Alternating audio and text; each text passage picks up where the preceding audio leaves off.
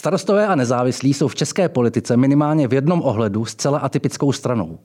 Na rozdíl od všech ostatních vyrostli v komunální politice a teprve později se pokusili expandovat také do té vrcholné. Sněmovních voleb se poprvé zúčastnili v roce 2010, kdy kandidovali na společné kandidáce Stop 09 a hned z toho bylo celkem 16,7% hlasů a pro starosty 9 mandátů. O tři roky později, opět na kandidáce Stop 09, starostové brali tři mandáty a ve volbách v roce 2017, kdy hnutí kandidovalo samostatně, šest mandátů. Zlob nastal v posledních volbách v roce 2021, kdy kandidovali na jedné kandidáce z Piráty a díky kroužkování obdrželi 33 mandátů, což z nich činí těsně druhou nejsilnější vládní stranu. U toho všeho byl můj dnešní host, místo předseda starostů a jeden z jeho nejzkušenějších politiků Jan Farský, který ale v mezičase na post poslance kvůli studijní stáži v Americe rezignoval. Vítejte ve studiu. Děkuji za pozvání.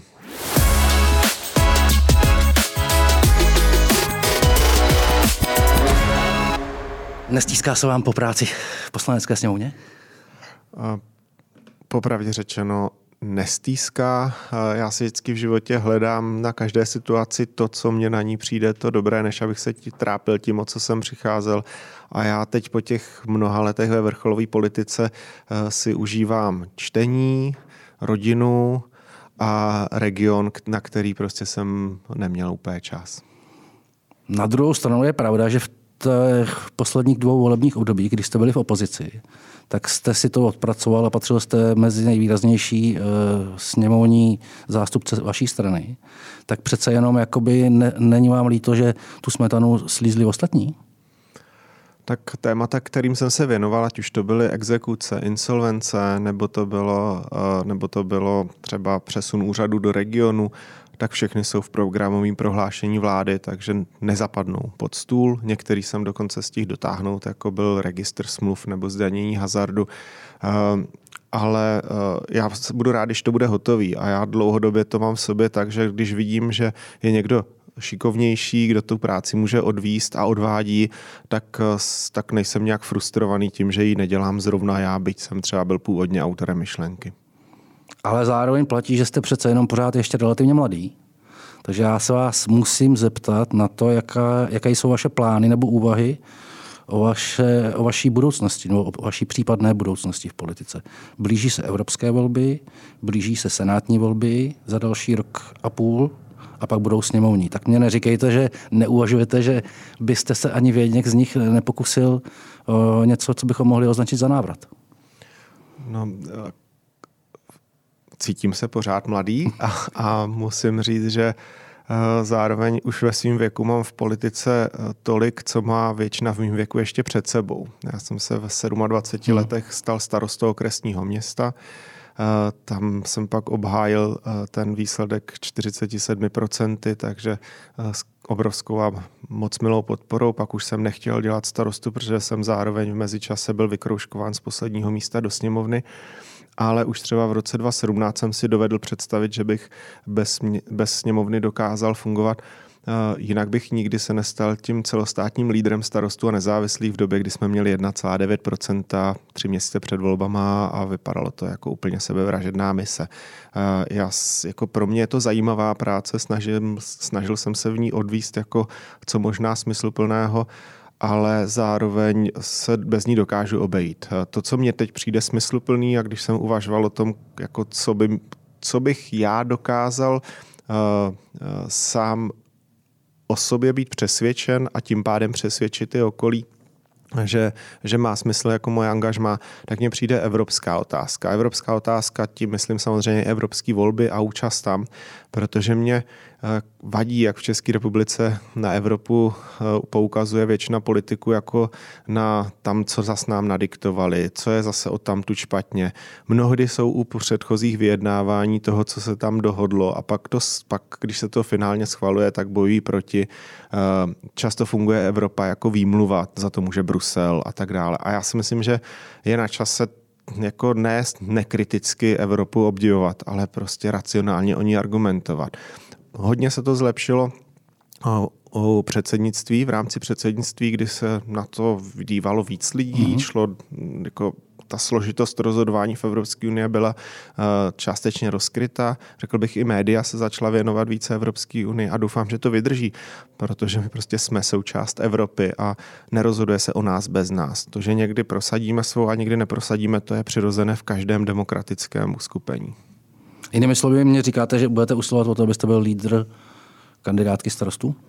Já jsem dostal pověření od starostu, abych volby připravoval do Evropského parlamentu od předsednictva starostu a teď i v eh, minulý pátek eh, od celostátního výboru, kde jsem předložil už nějaký jízdní řád toho, jak bychom se k těm volbám měli dopracovat.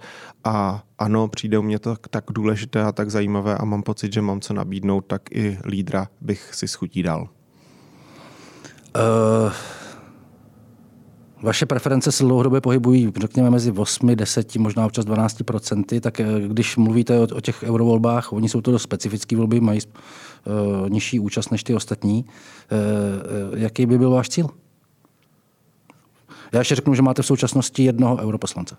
Máme jednoho europoslance, měli jsme společnou kandidátku 109.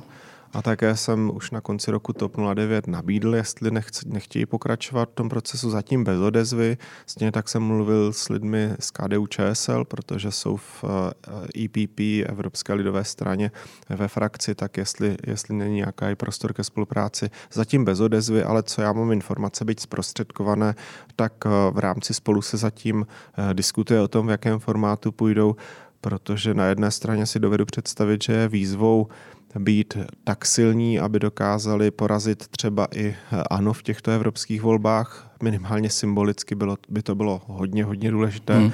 ale to zároveň chápu, že ten jejich názorový rozptyl je tak velký, že to pro některé výrazné kandidáty může být nepříjemné. Takže uvidíme, jak to dopadne. A ono od toho se bude asi odvíjet ten výsledek, protože eh, pokud se, pokud se rozpadneme do jednotlivých stran a jak se tak eh, šeptá, ještě ke, k tomu bude kandidovat eh, pan Láska se Senátor 21, tak tady bude pět subjektů od lidovců, topky, starostů, pirátů a sen, sen 21, kteří v různých odstínech oslovují podobné voliče, takže pak se, pak jak se rozdělíme, přesto bych rád, kdyby náš výsledek byl někde mezi 12-15 procenty.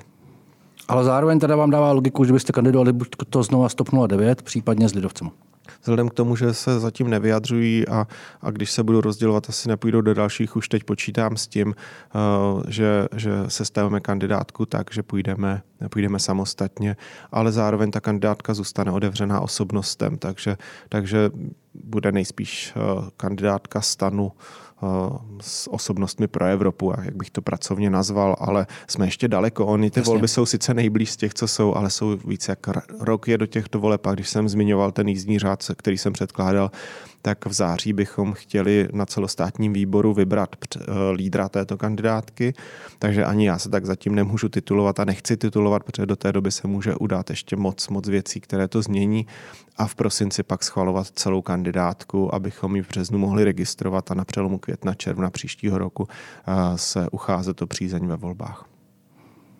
V souvislosti s vaším jménem se také spekulovalo o tom, že byste mohl být jeden z poradců současného prezidenta. Jak to probíhalo? nějak tajemně oslovili mě s tím, že eh, bych eh, by eh, schání někoho na pozici toho šéfa, co teď dělá Tomáš Lebeda ale nebyl jsem už tu chvíli, jsem nebyl jedním z kandidátů, ale zároveň uh, už od začátku jsme cítili, že tam bude riziko, nebo riziko, oslabení toho, uh, že jsem aktivním politikem a já jsem pak v mezičase, který uh, plynul, tak jsem se vyhlá, přihlásil pro tu aktivní politiku i v evropských volbách a že to sastan budu rád dávat dohromady. A tak ve finále jako dohoda byla, že prostě nedává úplně smysl, aby aktivní politik zároveň fungoval na, na, v roli poradce prezidenta.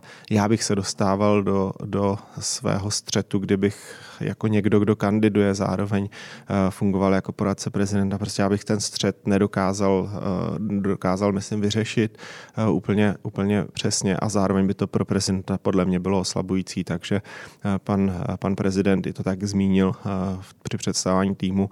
Jsou otázky, kde, má, kde budeme spolu o nich mluvit, ale nebudu v roli oficiálního poradce. A pak se ještě o vás uh, hovořilo v souvislosti s jmenováním nového eurokomisaře. Já tu otázku položím jinak. Máte zprávy o tom, o, o, jak, jaká je pozice současné vlády a o, o kterých jménech se uvažuje? Tak platí dohoda, že ten eurokomisař by měl být nominován hnutím stan, ale samozřejmě vysílá ho vláda a vysílá ho až po evropských volbách. A to je tak daleko a, a do té doby tolik nejistého, že předbíháme více ještě než mm. s evropskými volbami. Já, tam se rozdají nějak karty, jak říkáme rádi politici v Evropské, v Evropské unii. Budou různě silné frakce, bude se dohadovat, kdo bude předseda komise, pak se bude sestavovat samotná komise. Eh, samozřejmě vliv na to má, jak silné portfolium bude s kterým z těch možných kandidátů, uh, kandidátů spojené. A jsem rád, že i moje jméno zaznívá v této oblasti, tak jako, za, jako jsme se bavili o panu ministru průmyslu a obchodu Síkalovi nebo ministru pro evropské záležitosti Mikuláši Bekovi. Já jsem rád, že jako stan dokážeme nabídnout no, kompetentní lidi, kteří by toho byli schopni toho výkonu mandátu eurokomisaře, ale zatím vůbec není rozhodnuté, je to úplně otevřená otázka. Přečtu citaci. Eh, chci hnutí nabídnout svou energii, expertízu, zkušenosti i čas k rozvoji programu a vizí. Nejen hnutí stan, ale celé naší zemi chybí představa o tom, jak má Česko fungovat za 10-20 let. Na formulaci takové vize bych se rád podílel. Konec citace. Tohle jste mi řekl před vaším posledním sněmem, když jste kandidoval na pozici místo předsedy, tak logická otázka musí nyní znít, jak to s budováním této vize, eh, kterou jste si přece vzal eh, vytvořit, tak jak to s ní vypadá. Já jsem od začátku letošního roku dostal na starost eh, náš eh, politický institut eh, e-Star, náš think tank, který máme jako starostové. A toto je obsahem práce, kterou tam pro stan dělám. Takže my dáváme dohromady velké mezinárodní konference, dvě ročně. Jedna už proběhla, týkala se Evropy a konkrétně eura, kde jsme se zvali odborníky z biznisu, ale i špičky, politické špičky, lidi z bankovnictví ale i lidi z Řecka, eh, ze Slovenska a z Chorvatska, aby s námi sdíleli tu zkušenost čerstvou někde, někdy historickou, ale vždycky zajímavou s přijetím eura. A dostali jsme obrovské kvantum informací a argumentů, eh, proč by euro pro nás dávalo smysl. Přiznávám, že těch negativních vlastně jsme nedostali, přestože jsem zval i odpůrce, tak, eh, protože jsem byl tím organizátorem té konference, tak ty se nám tam nepodařilo úplně dostat. A na podzim třeba budeme dělat velkou konferenci, kterou považuji úplně za zásadní, a to je konference o regionech. Regionech ve smyslu toho, že celý vyspělý svět řeší problém s tím, že se že centrum bohatne, nasává rychleji a rychleji do sebe víc a víc lidí z regionu, z pravidla vzdělaných, mobilních a ty regiony slábnou, je tam hůře dostupné, jsou tam služby, hůře dostupné vzdělání. A je to něco, co je, co je, co se minimálně musíme podle mě pokusit zbrzdit, ideálně zastavit a úplně nejlíp, kdyby se nám podařilo eh, ten směr ještě, eh, ten směr ještě napravit, protože teď se dostáváme třeba do takových paradoxních situací, kdy jsou lokality, kde kde jsou poloprázdné školy a řeší se, čím se naplní. A prstenci kolem Prahy musíme investovat miliardy do toho, abychom postavili školy pro děti, pro které není v nich prostor. Já neříkám, že máme uměle lidi eh, vytláčet do regionu. To v žádném případě ne, ale my bychom měli poskytnout a dát možnost tak kvalitního života i v regionech těch příhraničních, aby lidi od tamtud neměli důvod odcházet. A to si myslím, že je úplně zásadní úkol pro tuhle zemi, eh, protože to na tom v tuhle chvíli proděláváme i ekonomicky, protože tam přicházíme o talenty, kteří nedostanou šanci uspět právě pro to, že tam třeba nejsou tak kvalitní školy, že tam nemají šanci dostat se, eh, dostat se k kvalitní práci a my, naše bohatství naší země je jenom v lidech, jak tak, tak nemůžeme, na nich, nemůžeme s nimi plítvat, s jejich potenciálem. Takže to je třeba, na to se moc těším, protože budeme, skutečně se zveme lidi z celého světa a zkušenosti, protože řeší to všude, řeší to různými způsoby, přes daňové zvýhodnění zaměstnávání v regionech, to dělá Norsko, přes stěhování státních institucí do regionu, což dělá od Velké Británie, Spojených států, Mexika až po Jižní Koreu přes uplácení, což dělá třeba Japonsko, kde aspoň podle zprávy i rozhlasu z letošního ledna dají 500 tisíc na ruku tomu, kdo se odstěhuje z Tokia, ale já nechci dojít do takhle extrémního řešení. Eh, já myslím, že eh, je v zájmu úplně všech a, a eh, i i v zájmu politiků, byť řekněme pražských, protože většina politiků, kteří jsou různě z republiky, se postupně stane tím pražským politikem, hmm. čím víc tady přespí nocí v poslanecké sněmovně a, a v Senátu. Tak je v zájmu nás všech, aby ta republika prostě nebyla dvojí, aby, aby nebyla dvojí kvalita života, aby k naplnění mohlo dojít třeba i na Jesenicku nebo Šluknovsku. A to je to je třeba ta druhá mezinárodní konference, kterou, na kterou se moc těším. A pak děláme každý měsíc výjezdy do krajů, kdy třeba příští týden eh, s panem ministrem Síkelou jedeme do, Morav, do Ústeckého kraje, další eh, měsíc pojedeme se s ministrem školství do Karlovarského kraje, další měsíc počítám, budeme v Praze se bavit o kultuře. Na podzim nás čeká výjezd na Moravu, několik výjezdů na Moravu od spravedlnosti a dostupnosti eh, bydlení třeba. A to jsou otázky, kterými vyjíždíme do krajů, debatujeme s našimi odborníky, s lidmi zevnitř stanu a zároveň na tom eh, vytváříme si, jako řekl, doděláváme program pro příští volby, protože děláme analytiku toho, jak se na to dívají ostatní strany, jak se na to díváme my, jak se na to, jaké jsou světové trendy a z toho pak vycházíme. Takže to je to, jak naplňuji tuhle ten příslip, který jsem dal. Trošku jste mě nahrál, že mě tohle téma samotného taky zajímá eh, a je, faktem je, že starostové, jak jsem říkal v úvodu, vyrostli v komunální politice a někdy se to jeví tak, že ti politici v Praze se ohánějí různými hesly a vlastně to není ukotvený v realitě a pak když přijedete někam na venkov, tak uh, ti lidé vlastně nevědí, co jim ti politici nabízí, respektive hmm. mají pocit, že jim nenabízí nic. Uh-huh. Takže uh, říkáte mi jinými slovy, že to, na čem pracujete, bude přetaveno v konkrétní, praktické, uh-huh. malé kroky, které pocítí lidé prostě uh, na tom venkově třeba. Já bych byl moc rád, kdyby výstupem té konference byl, řekněme, best practices z celého světa, jak s tím zápolí různě ve světě, s jakou úspěšností, jak jsou efektivní jednotlivé kroky a nabídneme to samozřejmě vládě, ale i krajským reprezentacím, hmm. kde, mají, kde mají zákonodárnou pravomoc. Takže to je něco, co nebo zákonodárnou iniciativu. Takže to je něco, co mě dává smysl eh, udělat takovou kuchařku toho, jak, jak, jak regiony nenechat na druhé koleji, protože nás to všechny nakonec může dohnat. No, přesně. Eh, ve volbách poslední dvoje volby, ať to byly sněmovní 2021 nebo ty prezidentské, prostě dopadly třeba z mého pohledu dobře, z pohledu mnoha lidí dobře nedopadly. A když se podíváte na matematiku voleb v roce 2021, tak to byla souhra šťastných okolností, eh, kdy propadly hlasy, které by eh, neby, ne, nehlasovaly pro vládu a zároveň vládě nepropadly vlastně skoro žádné. Takže to je něco, co je potřeba brát na zřetel a že těch šancí kolikrát můžeme mít v úvozovkách štěstí, kterým je ale neštěstí pro lidi, kterým se to nelíbí, jak to dopadlo. Eh, a neměli bychom to prohospodařit. A podle mě ten klíč eh, na udržitelnost je v těch regionech. Ten se omlouvám k Praze, ale ten neleží v Praze. Jasně. Ta Praha tam má jasný zacílení, funguje. Jsem rád, že je tak, takovouhle kotvou jako v mezi, na mezinárodním poli i hodnotovým, ale eh, jako není možný zapomenout, že většina ale absolutní většina obyvatel žije je mimo Prahu a nemá z toho, z těch pozitiv, co Praha poskytuje, vlastně nemá tolik. A naopak někdy lidi to nechápou. Teď byl pro mě hrozně zajímavý příklad toho, jak máte ve Šluknovském výběžku problém se zdravotní péčí za hranicemi 150 metrů je hmm. klinika nebo nemocnice, která má málo pacientů. Většina doktorů, sestřiček v té nemocnici mluví česky ale český pacient na běžný ošetření tam ne, nemůže vyjet. To jsou věci, kde pak těžko vysvětlujete těm lidem, že, že být v Evropské unii a že ten vývoj posledních 30 let jim přináší něco pozitivního, protože u nich oni přišli o služby, na které byli zvyklí, dostupnost se jim snížila, pracovní příležitosti menší a ten rozdíl, který třeba mohl být jako překrytý tím, že ty hranice byly neprodyšný, takže to srovnání nebylo tak, tak jednoduchý. Tak dneska jsou prostě při každodenním nákupu, když zajedou do Německa, vidějí tam kvalitnější a levnější výrobky, tak prostě to se nedá vysvětlit. A to jsou věci, které se nedají vysvětlit a proto se musí změnit.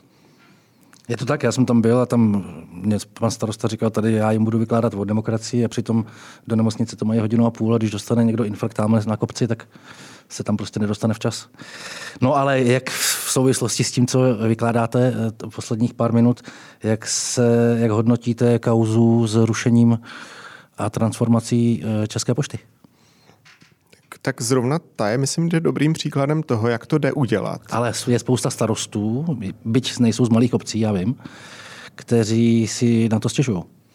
a to je myslím jako důležitý ten dovětek, ona se nerušila žádná unikátní pobočka v malé obci. Takže ta služba na té malé obci, tam, kde by zrušením se stala na hodinu nedostupnou, tak zůstává ta síť. Ruší se tam, kde je vysoká dopravní obslužnost, kde je nahraditelnost, ruší se nejvíc poboček, ruší se ve velkých městech, kde je jako zastupitelnost.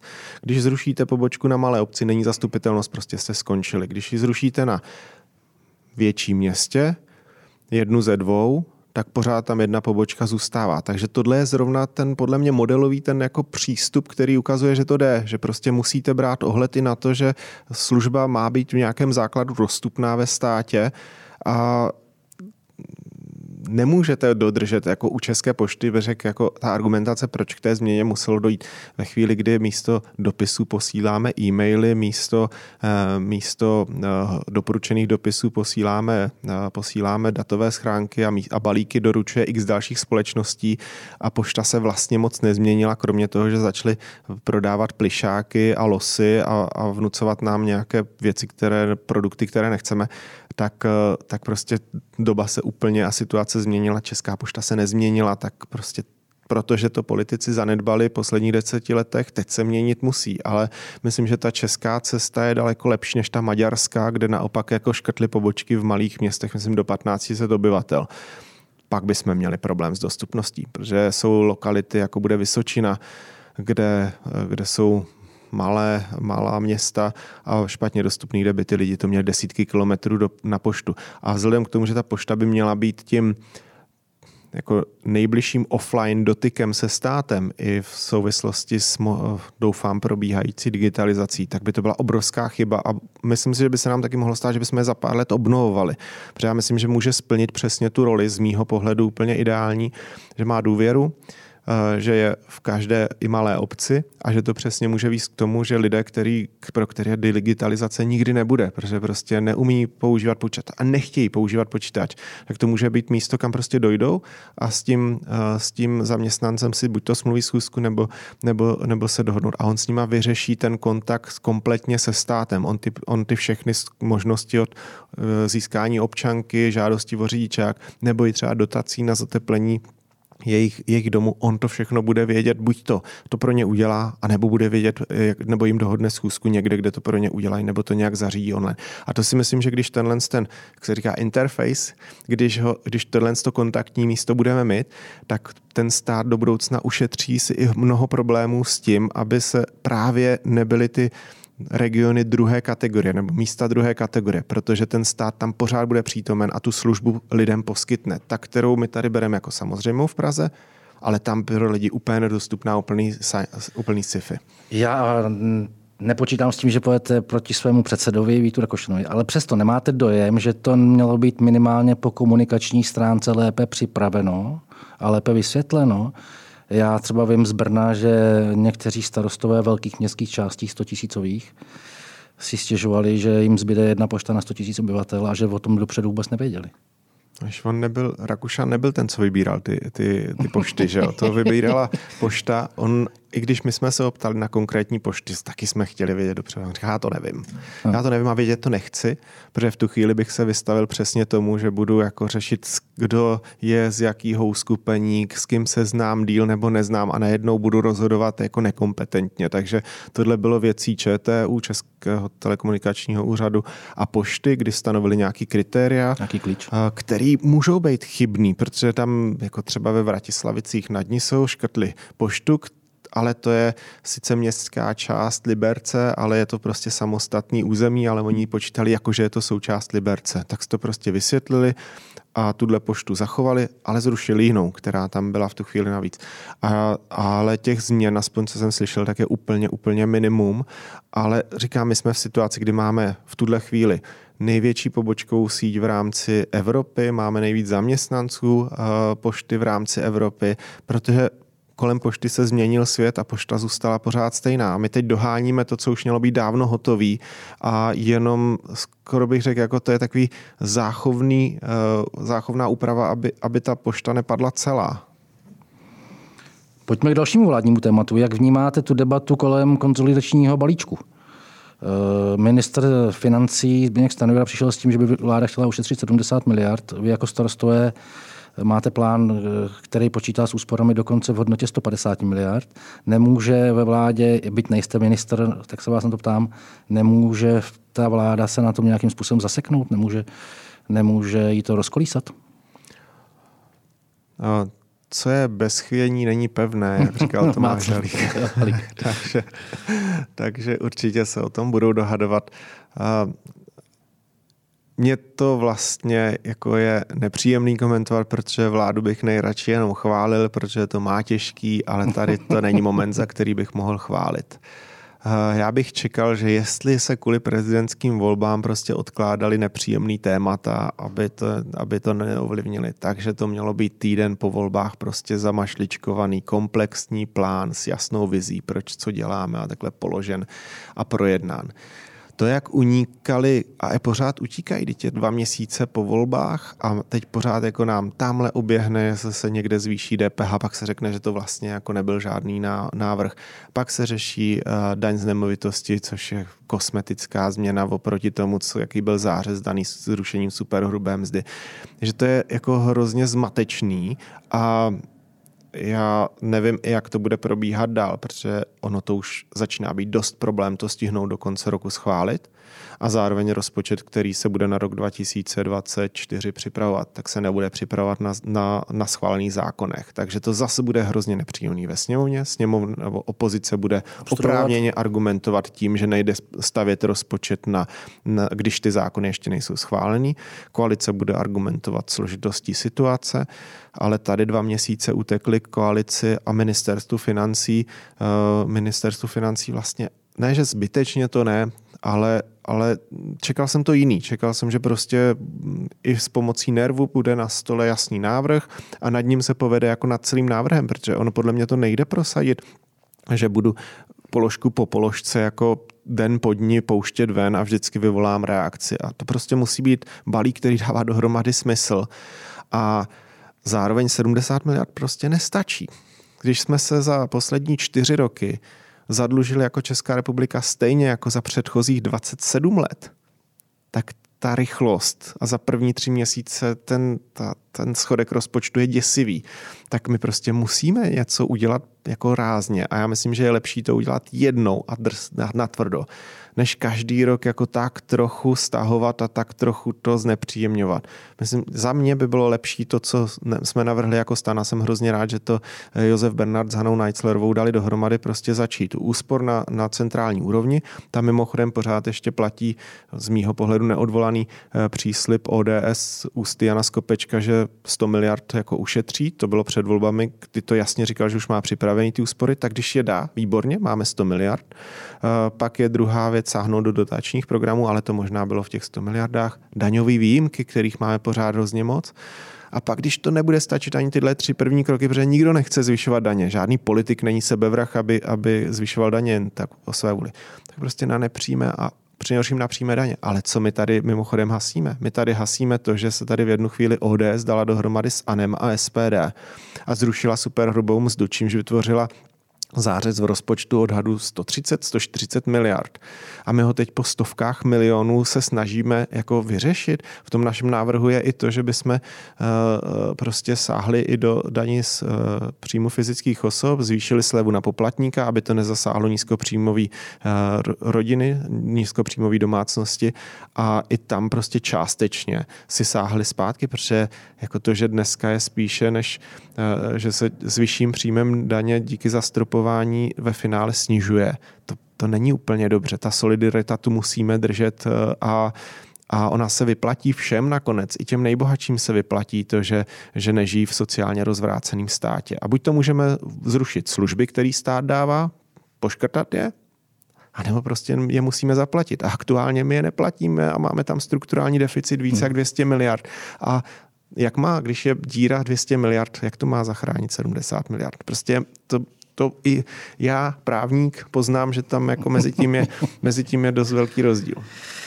No a s tím souvisí další věc. Za prvé, před volbami do značné míry se ten boj vedl Babiš antibabiš, že prostě byl ten jasný soupeř, ten eh, jasný tmel, co vás spojovalo.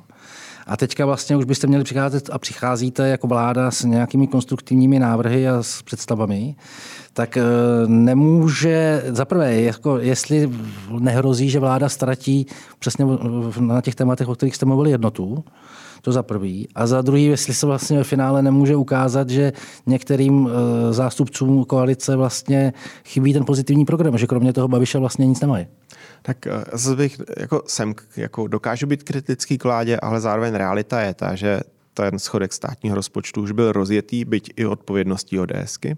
A zároveň to bylo dané tím, že válka na Ukrajině to prostě ten Putinův vpád, jako nepředpokládali hmm. jsme a to mělo obrovský vliv. Já jsem moc rád, že to, že se, se vypořádali s uprchlickou vlnou, půl milionu lidí, kdo to čekal, že se s tím vypořádáme, tak prostě bylo v gesci ministerstva vnitra. Víta Rakušana. A jsem moc rád, že to jsme zvládli. Stejně tak 100 tisíc nových žáků ve školách, který byl nutný zvládnout. To ještě pod vedením Petra Gazdíka se podařilo. Další stanařský ministr.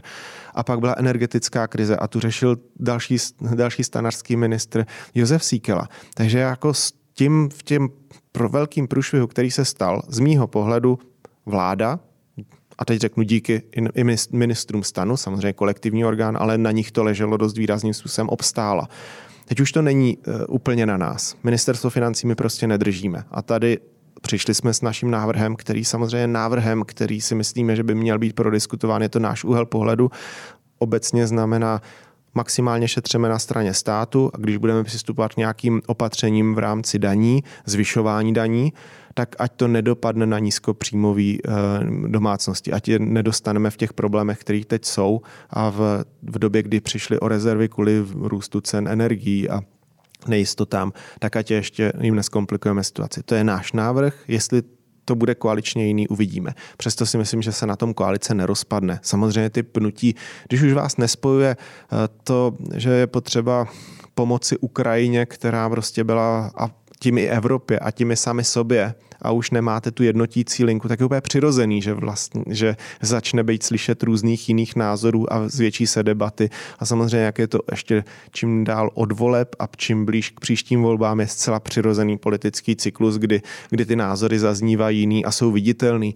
A to není nic, nad čím by bylo potřeba, nebo co, co je nějakým problémem. To je úplně přirozený politický proces, ale zároveň mám pocit, že Petr Fiala je natolik jako silnou osobností a tak stmel apelující a tak uklidňující, že on tu vládu jako je schopen držet jako kompaktně a že ji udrží. Já jsem přesvědčený, že tahle vláda mm, svý čtyři roky odvládne a dokončí tu vládu, ale doufám, že ji tak, aby to, aby splnila, co se od ní čeká. Petr Pithart kdysi napsal v jiné souvislosti moji moj, moj oblíbenou tezi, která zní opozice je také vláda, totiž ta příští. Uh-huh. Tím chci říct, že my se nacházíme ve zcela specifické situaci, protože pokud eh, polit, dominantním politickým konfliktem posledních let je populisté versus uh-huh. demokraté, tak v té opozici není žádná tradiční ani jiná demokratická strana. To znamená, že ta vaše vláda je ve zcela, má historický úkol, bych řekl skoro. Nesmí selhat protože v opačném případě nám hrozí mm, prostě návrat Babiše s podporou SPD možná nebo v nějaký jiný konstelaci. No Takže a, a teď... Eh, to se v tím vším souvisí, o čem jsme dneska hovořili. Souvisí to s těmi regiony, souvisí to s těmi lidmi, kteří mají pocit, že v Praze si něco rozhodují, aniž by na ně brali ohled. Souvisí to s kvalitou života v centru a na periferii a podobně. Eh, do voleb zbývá dva a půl roku, to znamená, pokud se má něco schválit a má to vejít nějak v platnost, eh, toho času už moc není. Ano, jestli má se měnit jako sáhat do rozpočtu, tak je potřeba, aby to bylo ve sněmovně určitě před prázdninama, pak uběhnou eh, dva měsíce, kdy je to ve výborech, tak to proběhne v rámci prázdnin, pak proběhne druhé, třetí čtení Senát, který to může, může vrátit prezident. A skutečně ani na ty změny těch daňových zákonů není moc a na ostatní eh, už vůbec ne, ale tahle vláda přišla o rok, eh, spíše víc než rok válkou na Ukrajině, kdy prostě musela hasit požár. A z mého pohledu se s tím vyrovnala neskutečně dobře a jsem moc rád, že ta že česká vláda tak pevně stála v hodnotách i v pomoci lidem, kteří byli v nouzi, kteří nám jsou blízcí a že dokázala, dokázala to ustát. A ono to z mýho pohledu je správně a jak ukazují čísla, tak to ani nebylo pro nás tak ztrátové, jak mnozí říkají. Prostě my jsme dali sice tady, pomohli no, půl milionu lidí, část odešla už zpátky, část tady má práci, platí daně a refinancuje tu pomoc, kterou jsme, kterou jsme poskytli. A to, že jsme poskytli jim zbraně, které nám jsme draze eh, konzerv, měli zakonzervované a které eh, už nebyly úplně současné. A díky tomu máme dneska novější eh, zbraňové systémy, které nám navíc naši spojenci zaplatili, tak to prostě je spíše výhodné pro nás. Kdybych, na to, kdybych se na to díval úplně hokinářsky, ale pro mě je úplně podstatné, že jsme prostě dokázali pomoct a obstáli jsme ve chvíli, kdy se skutečně rozhodovalo, jestli jsme součástí toho hodnotového západního světa nebo ne. Teď teda ještě, aby to ocenili ti lidé, o kterých jste mluvil před pár mm-hmm. minutama, kteří nemají zubaře nebo musí do nemocnice.